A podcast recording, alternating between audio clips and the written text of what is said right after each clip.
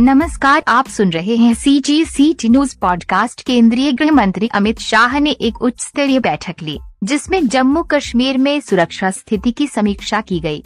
बैठक में गृह मंत्री ने सुरक्षा ग्रिड को और अधिक मज़बूत करने के निर्देश दिए ताकि सीमा पार से घुसपैठ शून्य हो और आतंकवाद का उन्मूलन हो सके। वहीं दूसरी तरफ़, जम्मू कश्मीर में आतंकवाद को लेकर एक नई बात सामने आई है। यहाँ पिछले कुछ समय के दौरान मुठभेड़ों में आतंकियों से बरामद किए गए हथियार मूल रूप से अफ़गानिस्तान से यहाँ आए हैं, जो अमेरिकी सेना द्वारा वहाँ छोड़े गए थे। इस तथ्य से ये स्पष्ट होता है कि अफ़गानिस्तान में तख्तापलट से उपजे हालात और इस बीच आतंकियों द्वारा की गई हथियारों की अफरा तफरी का सीधा असर जम्मू कश्मीर तक भी बढ़ा है। जम्मू कश्मीर में आतंकियों के हथियार भले ही नए हो, लेकिन पिछले चार वर्षों के दौरान यहाँ आतंकी गतिविधियों में भारी गिरावट आई है। साथ ही मुठभेड़ में भी घटकर करीब 50 फ़ीसद तक रह गई है।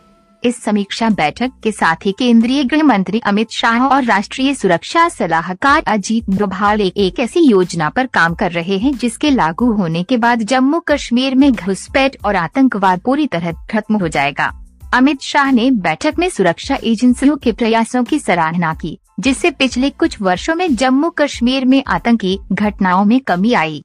है। गृह मंत्रालय के मुताबिक आतंकी घटनाएँ 2018 में 417 से घटकर 2021 में दो हो गई हैं, जबकि सुरक्षा बलों के शहीद हुए कर्मियों की संख्या 2018 में इक्यानवे से कम होकर 2021 में 42 हो गई है। गृह मंत्री अमित शाह द्वारा ली गई बैठक में जम्मू कश्मीर के उपराज्यपाल मनोज सिन्हा, राष्ट्रीय सुरक्षा सलाहकार अजित डोभाल तथा जम्मू कश्मीर प्रशासन और सेना सहित भारत सरकार के वरिष्ठ अधिकारी शामिल हुए। जम्मू कश्मीर में अवगत स्थान से लाए गए अमेरिकी आर्मी के हथियार बरामद होने के बाद इसे लेकर राष्ट्रीय सुरक्षा की दृष्टि से चिंता ज़ाहिर की जा रही है। जम्मू कश्मीर में तैनात सुरक्षा बलों के एक अधिकारी ने बताया कि कश्मीर में बरामद हुए हथियार इससे पहले यहाँ आतंकियों के पास नहीं देखे गए थे। ये अमेरिका निर्मित हथियार हैं, जो अफ़गानिस्तान में तालिबान के माध्यम से कश्मीर में आतंकियों तक पहुँचे हैं। गौरतलब है कि घाटी में आतंकी वारदातों पर नकेल कसने की चौतरफा कोशिश चल रही है।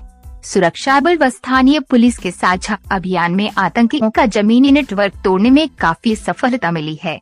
ओवर ग्राउंड वर्कर बड़ी संख्या में पकड़े गए हैं, जिससे आतंकियों को साजो सामान पहुँचाने और उन्हें अन्य मदद मुहैया कराने वाला नेटवर्क भी कमज़ोर पड़ा है। जम्मू कश्मीर में अफ़गानिस्तान से आयातित यूएस मिलिट्री के हथियार मिलना अब सुरक्षा बलों के लिए नई चुनौती है और यहाँ आतंकवाद का पूरी तरह निर्मूलन करने के लिए ये चुनौती एक माध्यम भी बन सकती है।